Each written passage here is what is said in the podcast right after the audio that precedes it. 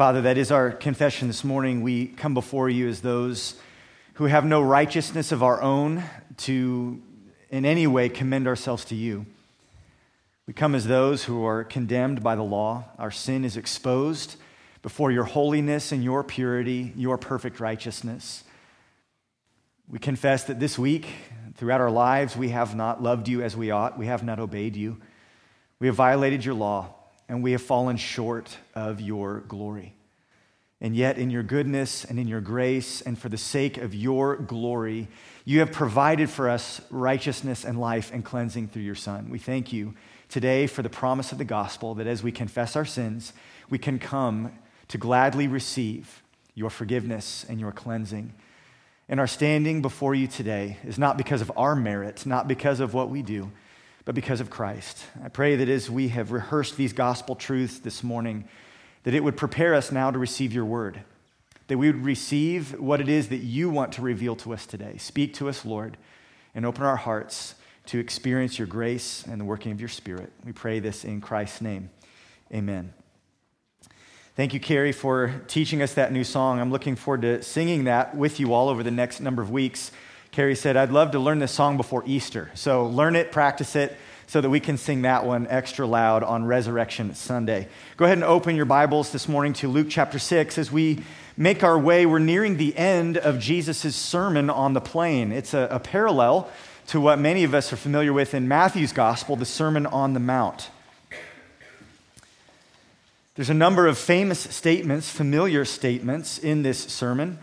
Illustrations that Jesus uses that have passed on into common language. We probably use them and quote them without even knowing where they always come from. We've gone through a number of those in this sermon. Jesus taught us, we saw this previously, that there is a kind of sinful judgment that we are to avoid. Judge not that you be not judged, right? That's the world's favorite Bible verse. We're very familiar with it as well. It's the sinful kind of judgment that Christians must reject. And it's judgmentalism, you could call it that. It's a proud, it's a merciless, self righteous kind of judgment of others that is hypocritical in its nature. But as we talked about last week, there's also a necessary and right kind of judgment a kind of judgment that we as Christians must exercise. We have to make, on the one hand, we have to make doctrinal judgments. False teaching has to be identified so that it can then be rejected. Truth is precious, and as we saw last week, following blind guides can only lead to disaster. So we have to make doctrinal judgments, but we also have to make moral judgments true citizens of the kingdom, genuine followers of Jesus, will be sensitive to the moral will of our master. What is it that pleases our Savior? What is it that he commands? We have to recognize what is right and what is wrong, not according to the world's standard, not even according to our own intuitions, but according to the standard of our King. We are not moral relativists. So we have to make not only doctrinal judgments, but moral judgments. But here's the, the tricky part making moral judgments inevitably means that we do more than just judging certain actions. It also means that we end up evaluating the people who are doing those actions. And this is necessary. If we're going to avoid the blind guides that Jesus warns us about in verse 39, then we have to be able to assess the true character of people around us. It's a character judgment. And on the flip side, if we're going to avoid the personal hypocrisy that Jesus warns us against in verses 41 and 42, the kind of hypocrisy that sees the speck in someone else's eye, but conveniently ignores the log that's in my eye, if we're going to do that, we have to be able to honestly assess the condition of our own heart. So it requires that we make a right and necessary kind of judgment. And Jesus uses a famous illustration of a tree and a fruit to show us what kind of judgments we should make. Our text this morning is verses 43 through 45 in Luke chapter 6. This is God's word to us today. Jesus says, For no good tree bears bad fruit, nor again does a bad tree bear good fruit. For each tree is known by its own fruit. For figs are not gathered from thorn bushes, nor are grapes picked from a bramble bush. The good person, out of the good treasure of his heart, produces good, and the evil person, out of his evil treasure, produces evil. For out of the abundance of the heart, his mouth speaks. The point is simply this what we do reveals what we are.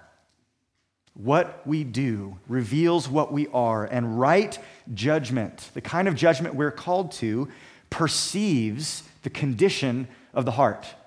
So, what we do reveals what we are, and right judgment perceives that. Right judgment is able to assess the condition of the heart. That's what Jesus is teaching. I'd like to look at how Jesus illustrates this principle and then how he presses the spiritual truth home so that we can consider together some of those implications. It's a very simple outline this morning. Jesus begins, number one, with a simple illustration fruit reveals the kind of tree. That's the illustration in verses 43 and 44 that the kind of fruit reveals the kind of tree. Fruit is always consistent with the species or the type of the tree that that tree is. It would be absurd for us to expect anything different. Again, this is common sense. If you look at the little phrase Jesus uses in verse 44, he says, Each tree is known by its own fruit. In the Greek language, this is emphasizing something. When he says its own, he's kind of doubling down to show us this is something that's intrinsically connected to the nature of the tree. It's a result of what the tree is. The tree is known, it is judged, it is sized up, it is identified by its fruit. So that's why we name trees. We name different kinds of plants in light of what they are a bramble bush or a fig tree, as Jesus uses here, whatever the case may be. And the point is, there's nothing presumptuous, there's nothing unfair about doing that. Calling an apple tree an apple tree is no judgment. As a kid, we had an apple tree in our backyard, and it produced these small but, but really tasty apples. And we would climb this tree, we would eat in the backyard off this tree whenever we wanted. We even made some pies out of apples that came from this tree. When you would mow, there would inevitably be, you know, some of those brown apples that fell off, and you'd step on them or roll over them. It always smelled a little fermented underneath this tree. And you know what? Me and my family, my brothers, we, what we called this tree? We called it the apple tree. what else would we call it, right? I mean, that's common sense. And that's what Jesus is pointing out. Now, as hearers, imagine yourself listening to this sermon of Jesus, and he's saying, No good tree bears bad fruit, nor again does a bad tree bear good fruit. Each tree is known by its own fruit. Figs aren't gathered from thorn bushes. You don't find grapes on a bramble bush. You can imagine people nodding along. Of course. One commentator describes this as Jesus baiting the trap. If you agree with him to this point, he's got you right where he wants you. As we nod our heads in agreement, Jesus now begins to present the spiritual principle that he is teaching. He's not just wanting to teach us something about the nature of trees, the nature of fruit. He wants to teach us something about human nature, something about our own hearts. The second piece of this passage, number two, is this spiritual principle that follows on the heels of the illustration. And the spiritual principle is that behavior reveals the condition of the heart. Behavior reveals the condition of what's actually in our hearts. Just like the kind of fruit shows what kind of tree it is, our behavior reveals the condition of the heart. Jesus says people are like trees. We're just like trees. And just like there's good trees and bad trees, there are good people and bad people. And while good and bad refers to the usefulness of a tree, it's not like a tree can do anything wrong. If it bears thorns or figs or apples or grapes, that's just simply what it is. We find them good or bad because of how useful they are. Are those apples ripe? Or is this producing some sort of poisonous fruit? That's how we evaluate a tree. But when Jesus says good and bad people, we're talking about a moral judgment. Jesus is saying something about the character of a man. The fruit we produce, the way we live, our actions and our words show what we are. Our behavior reveals the condition of the heart. But we have to make clear what Jesus is not saying. Because a lot of times people understand this illustration, but they read it backwards. We instinctively understand this in kind of a, a reverse way that's not true. This illustration only works one direction. This is, this is a one way street. Jesus is not saying that the things we do determine the kind of people that we are. You understand that? What we do does not determine what kind of person we are. Flip it around the other way. What we do reveals what we are, or what we are determines what we do. For instance, if you're a dog, you're going to bark, but barking does not make you a dog, despite what the modern mental health professionals may say okay? it's the same thing with this. People don't, it's not the things you do that make you what you are, it's the other direction. What you are determines the things that you do. We act according to our nature, whether good or bad. And so Jesus says, the good person out of the good treasure of his heart produces good. And the evil person out of his evil treasure produces evil, for out of the abundance of the heart his mouth speaks. Now, at this point, there's a couple of you that may be asking a question. Wait a second, can a man, can a woman, can anyone really be good? Is anyone good? Let's zoom out and see what Scripture says. To fast forward a little bit in the Gospel of Luke, in Luke chapter 18, someone comes to Jesus, this wealthy young ruler, and he asks Jesus, Good teacher, what must I do to inherit eternal life? And Jesus answers, and I think with a twinkle in his eye, he says, Why do you call me good? No one is good except God alone. Ecclesiastes chapter 7 verse 20 asserts, "Surely there is not a righteous man on earth who does good and never sins." Psalm 53, verse 2 God looks down from heaven on the children of man to see if there are any who understand, who seek after God. They have all fallen away. Together they have become corrupt. There is none who does good, not even one. The Apostle Paul will quote this scripture in Romans and say, There are none righteous, no, not one. The psalmist laments in Psalm 130, verse 3 If you, O Lord, should mark iniquities, O Lord, who could stand? Psalm 143, verse 2 Enter not into judgment with your servant, the psalmist pleads, for no one living is righteous before you. This is what we call the doctrine of total depravity. And that doctrine is not just something that theologians came up with because it fit nicely in their systematic theology. This is simply what Scripture says over and over and over again that we are all sinners and that none of us are really good in and of ourselves. No one stands guiltless before God. No one measures up to his righteous standard. We do sinful things because we are sinful by nature.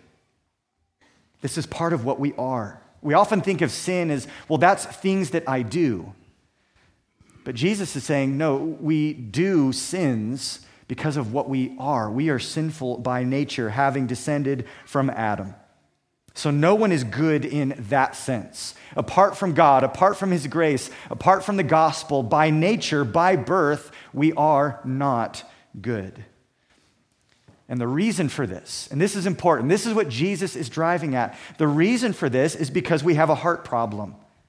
You and I have a heart problem, and it's been this way from the beginning. All the way back in Genesis chapter 6, it says, The Lord saw that the wickedness of man was great in the earth, and that every intention of the thoughts of his heart was only evil continually.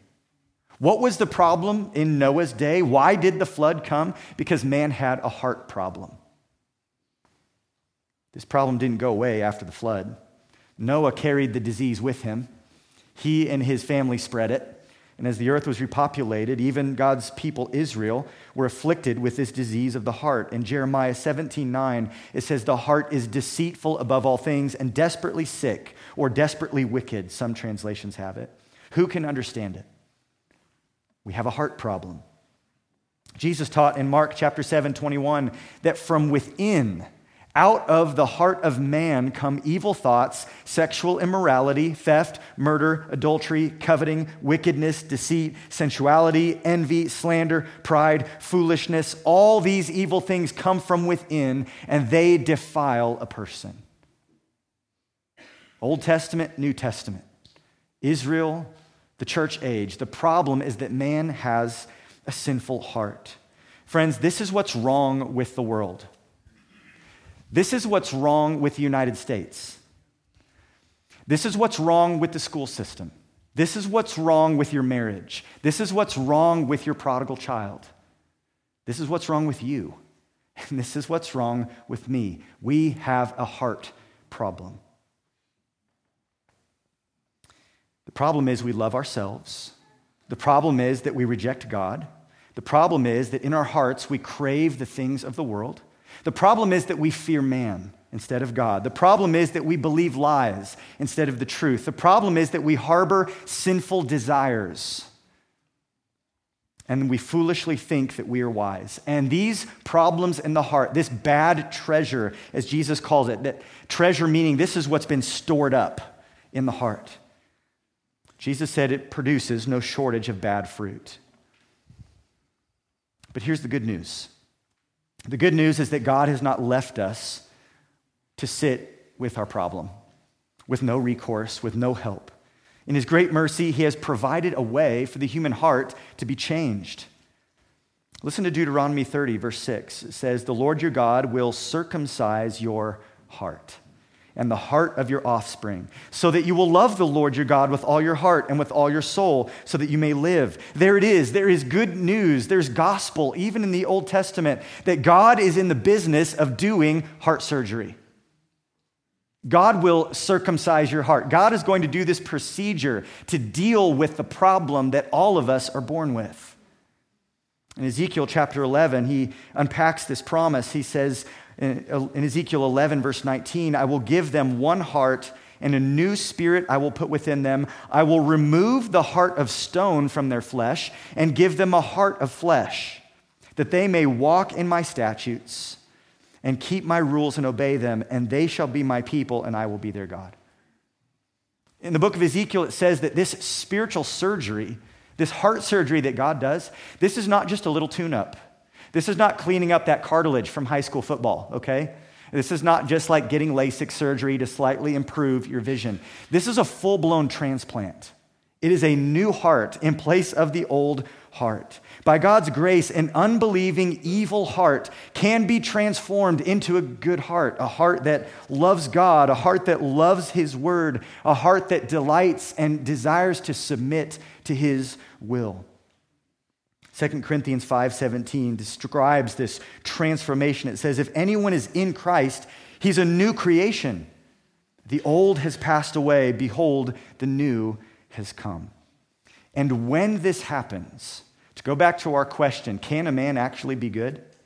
Well, when this happens, when God steps in and does heart surgery, a spiritual transplant kind of surgery, when this happens, we are enabled and empowered to actually do works to produce fruit that is qualitatively good. Although no one's naturally good, God is able to make us good. In Acts chapter 11, 24, it speaks of Barnabas, and it says that Barnabas was a good man, full of the Holy Spirit and of faith. By God's grace, it is possible to be good. Galatians 5:22 tells us the fruit of the spirit is among other things goodness. God is able to produce goodness in you and in me through the power of the spirit. Paul would commend the Roman believers in Romans 15 14, saying, You yourselves are full of goodness, filled with all knowledge, and able to instruct one another. What becomes clear in Scripture is that the good person that Jesus is talking about, who is able to bring out good treasure out of his heart, the good person is the one who knows God. The good person is the one who has experienced God's grace. The good person is the one who has been filled with God's Spirit. The good person is the one who acts in accordance with God's will. On the flip side, there are some, Jesus says, who are not good. Verse 45 says, The evil person out of his evil treasure produces evil. There are some who do not know God. There are some who do not love God. There are some who have not received and experienced the, the heart changing grace of God. There are some who do not act in accordance with God's moral will. They have a heart problem. The Apostle John in 3 John, verse 11, says, Whoever does good is from God. Whoever who does evil has not seen God. When he says he has not seen God, he's meaning there's no experience, there's no knowledge, there's no insight into who God actually is. Those, there's no personal apprehension of the gospel. Whoever does evil has not seen God. And Jesus says there's both types of people in the world. There's two types of people those who show evidence of what is in the storehouse of their heart some good and some evil. And this is nowhere more clear than in our words. Jesus drives home this principle at the end of verse 45. Out of the abundance of the heart, his mouth speaks. Out of the abundance of the heart, the mouth speaks. Our words often are one of the best tests for what is actually in our heart because we either speak words that are harsh or words that are gentle. We either speak words that are proud or words that are humble words that are selfish or words that serve and build up and edify others, words that show the mercy and love and grace of Christ, or words that judge and condemn. Out of the overflow of the heart, the mouth speaks. When you yell at your wife, when you complain about your boss, when you gossip about that person that really annoys you, kids, when you snap at your siblings or talk back to your parents, that says something about what's actually in our hearts. The mouth is the window to the soul. And we often want to live in denial of this. We want to distinguish between, well, that's something I did, but that's not who I am. You'll hear this in some kind of half baked apologies, especially if you follow any sort of professional sports. There's always some athlete or some coach who's getting in trouble for doing or saying something, and his organization will make him get up and do a press conference and he'll say, You know, I'm embarrassed I did this, and I apologize if anyone was offended. That's not who I am. No, it actually is. Maybe we've said the same kinds of things. I'm just tired. I've had a long day. I'm just this, I'm just that. But that's not who I am. But it is. This is the overflow principle. There's something stored up in your heart. Jesus calls it treasure. And when the heart gets bumped, when it gets tipped over, when it gets jostled, when you turn up the temperature to a boil, when you apply a little bit of pressure, what is inside will come out. The things we say when we're angry or when we're frustrated or when we're tired or when we're afraid, that shows what's really inside. What we do reveals what we are, and right judgment perceives the condition of the heart. So, what do we do with this principle? What do we do with it? This is probably a familiar principle for many of us, but what do we do with it? Is this principle something I use to evaluate other people? Or is this principle something I'm supposed to use to evaluate myself? Which is it? Well, biblically, the answer is yes to both. It's yes to both. Elsewhere, Jesus uses this same imagery to warn us about false teachers, for example. Matthew 7 15, he says, Beware of false prophets who come to you in sheep's clothing, but inwardly are ravenous wolves. You will recognize them, Jesus says, by their fruits. Are grapes gathered from thorn bushes or figs from thistles? So every healthy tree bears good fruit, but a diseased tree bears bad fruit.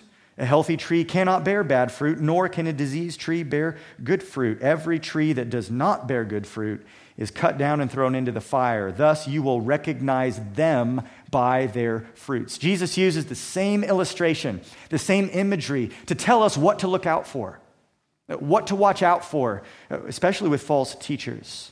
And people will argue, well, you can't see the heart. You can't judge a book by its cover.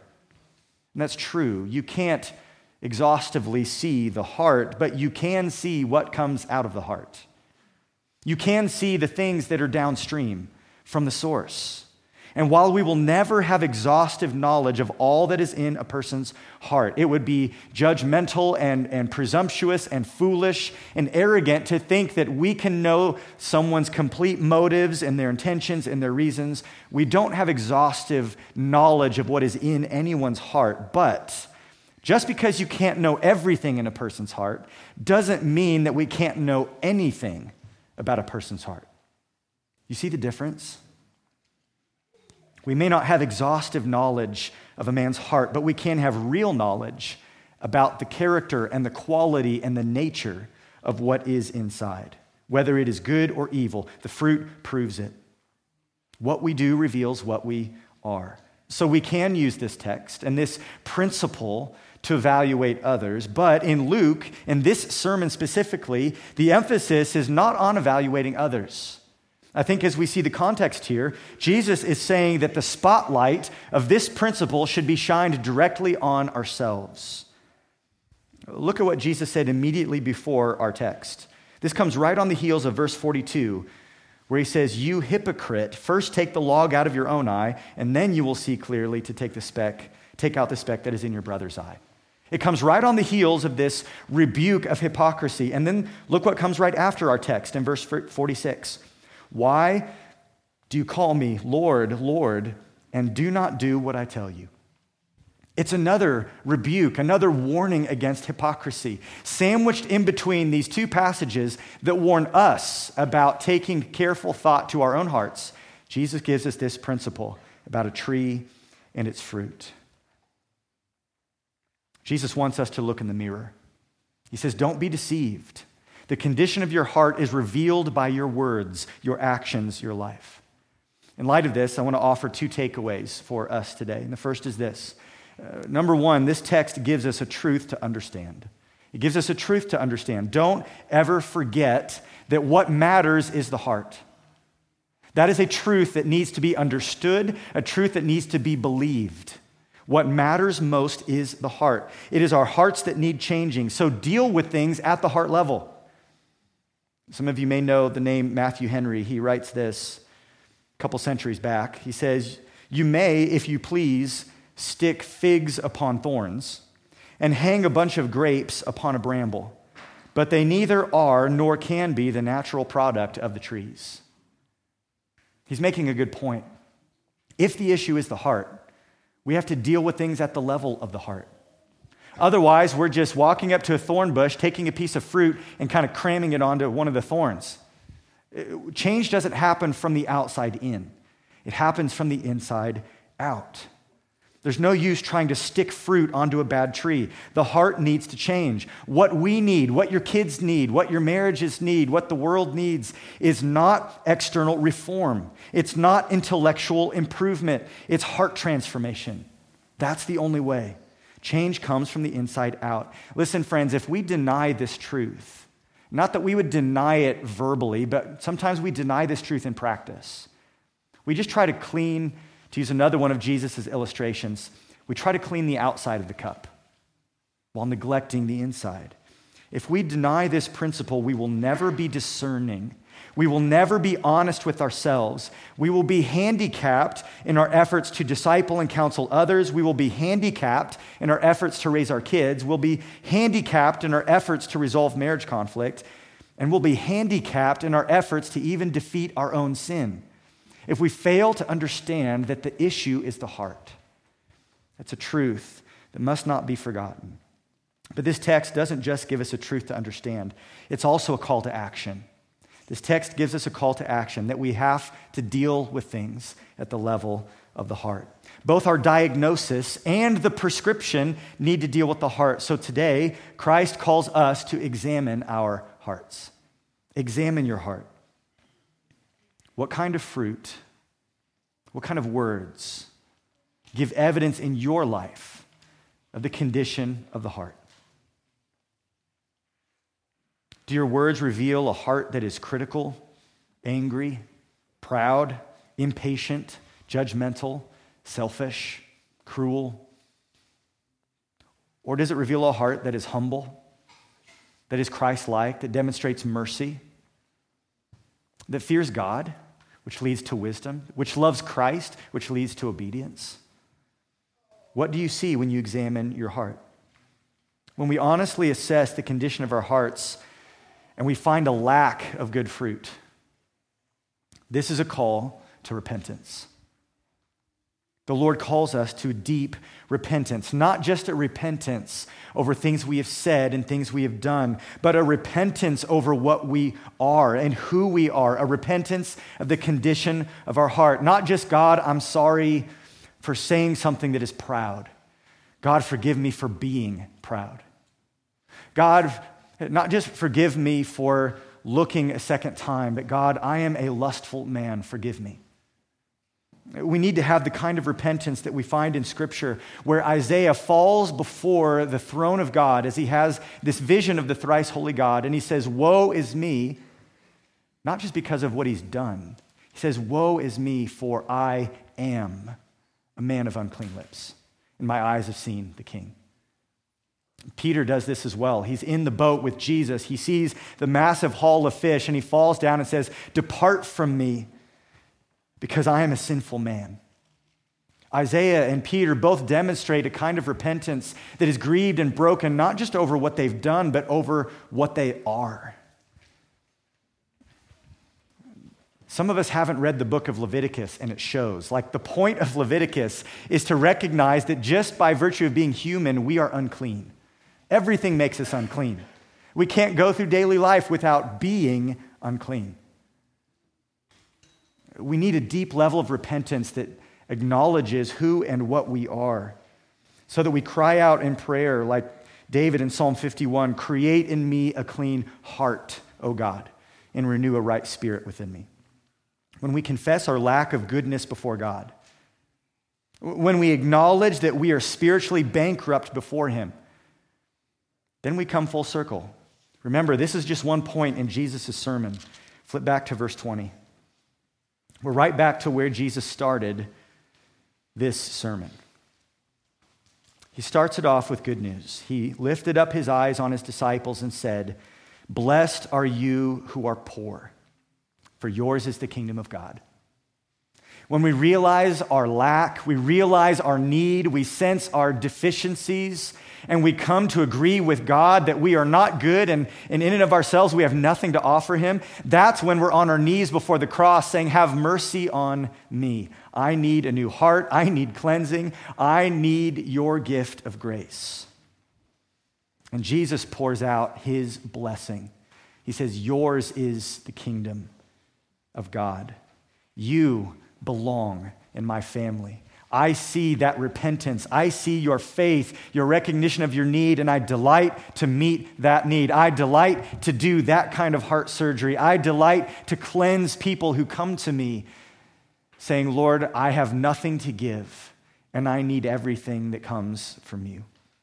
Listen, if you rightly judge yourself today, as you examine your heart and you recognize that the condition of your heart is bad, that there is no good fruit, and that there's an abundance of bad fruit, then what you need today is a new heart. Hear the words of Jesus in John 3 You, friend, must be born again. And we can't do that for you. And you can't do that for you. Only God can do that for you. So cry out to Him for salvation to make you new, to make you alive, to save you and transform you by His grace. But many of you have been saved. Many of us do know the gospel and we believe in the gospel. And as we look at this text, we do see some good fruit in our lives, but we also look in different corners of this garden and we see that there's also some bad fruit. We are still beset with sins. Well, keep in mind, the Christian life is a process. There is this progressive sanctification that takes place as we are called to run the race and, like Hebrews says, lay aside every sin and weight that so easily besets us. We're called to be transformed by the renewing of our mind on a daily basis. We're called to grow. In John 15, Jesus says that the branches that bear fruit, you know what he does? He prunes them so that they bear more fruit. So, we who know Christ, we who follow Christ, we who are truly his disciples, this text still applies to us. We are called to bear fruit in keeping with our repentance. It's what John the Baptist said a few chapters back, chapter 3. We are to bear fruit in keeping with repentance. If we recognize our need, we recognize God's grace, and we cry out for mercy, that's going to produce an ongoing change of life. So the question is how do we bear fruit? Well, listen, this isn't just a matter of gritting your teeth and trying harder. Today's the Super Bowl. I was going to try not to mention it, but this just popped into mind, and I have to say it. A couple years back, I don't know how long, there was a really funny commercial, Super Bowl commercial. And it was this guy who was bald. He was looking in the mirror and he had this, you know, some sort of hair regrowth project, product. And he was looking and it wasn't working, so he grits his teeth really hard and strains really hard, and this little hair goes dink and just like pops out of his head. He gets a huge smile on his face. And he goes, All right. And he tries again even harder, and about 375 hairs pop out right here between his eyebrows. Boom, boom, boom, boom. And it was a humorous, humorous uh, commercial, but that image comes into my mind when I think about the futility of us trying to produce more spiritual fruit by just gritting our teeth and trying harder. If you see a lack of good fruit in your life, the answer is not try harder, do more, grit your teeth. If you strain enough, maybe you can pop out a few figs or apples or some sort of good fruit. No, that's not how we bear fruit. How does a Christian bear fruit? If you desire to be more fruitful and to see more good fruit, well, again, this starts in the heart. Jesus tells us in John 15 that whoever abides in him bears much fruit. This is a byproduct of our relationship with Jesus Christ. Seeking Jesus Christ, trusting in Jesus Christ, obeying Jesus Christ. As our relationship with Christ grows, the natural product is fruit. This comes through our relationship with Christ. It comes through the power of the Spirit. Galatians 5 says that those who walk by the Spirit bear good fruit. So it's our relationship with Christ, it's our dependence on His Spirit, and, and it's also being nourished by His Word. Psalm 1 tells us that the man who meditates day and night on God's Word and delights in the law of the Lord bears much fruit. So as we, as we engage in our relationship with Christ, we're trusting in Him, as we're depending on the power of His Spirit, as we are immersing ourselves in His Word, our heart starts to change and good fruit is the result. It's not a matter of trying harder, it's an outworking of God's grace as we draw near to Him to rely on Him. What we do, Jesus tells us, reveals what we are, and right judgment will perceive the condition of the heart. So the question is do you judge rightly? Do you perceive the condition of your own heart? And what are you going to do with what you see? Perhaps you need a new heart. Perhaps you need to draw near to Christ today, to seek Him and, receive His grace, to keep changing your heart and to produce in you the good fruit that pleases Him. So I encourage you today to look at yourself, but don't stop there. After you look at yourself, look to Christ. Only He can change the heart. Only He can cleanse the heart. And those who are poor in spirit, who look to Him, who come to Him, in repentance and humility with our great spiritual need, Jesus promises if you come to me, that he will pour out his eternal blessing. He will save, he will sanctify, he will redeem, and he will bring us into his kingdom. Let's pray together. Lord, as we consider this timeless principle that you preached so many years ago about trees and fruit and about the overflow of the heart, I pray that you would help us to judge rightly that we would be able to accurately assess those around us to see what the real issues are in terms of perceiving the condition of the heart, but especially that we would see ourselves rightly. I pray that today we would not go from here spiritually blind, thinking we are good when we're not. And I pray that those of us who recognize our need, we recognize the deficiencies of our heart, that there would be a true repentance that acknowledges who we are before you and that there would also be a true and genuine faith that lays hold of Christ and his promise. We come to you with empty hands, with nothing to offer, but we're thankful that you pour into us your perfect, redeeming grace. Thank you for loving us. Pray that you would grow us, that we would live lives that testify to your gospel and live lives that bring you glory. In Christ's name, amen.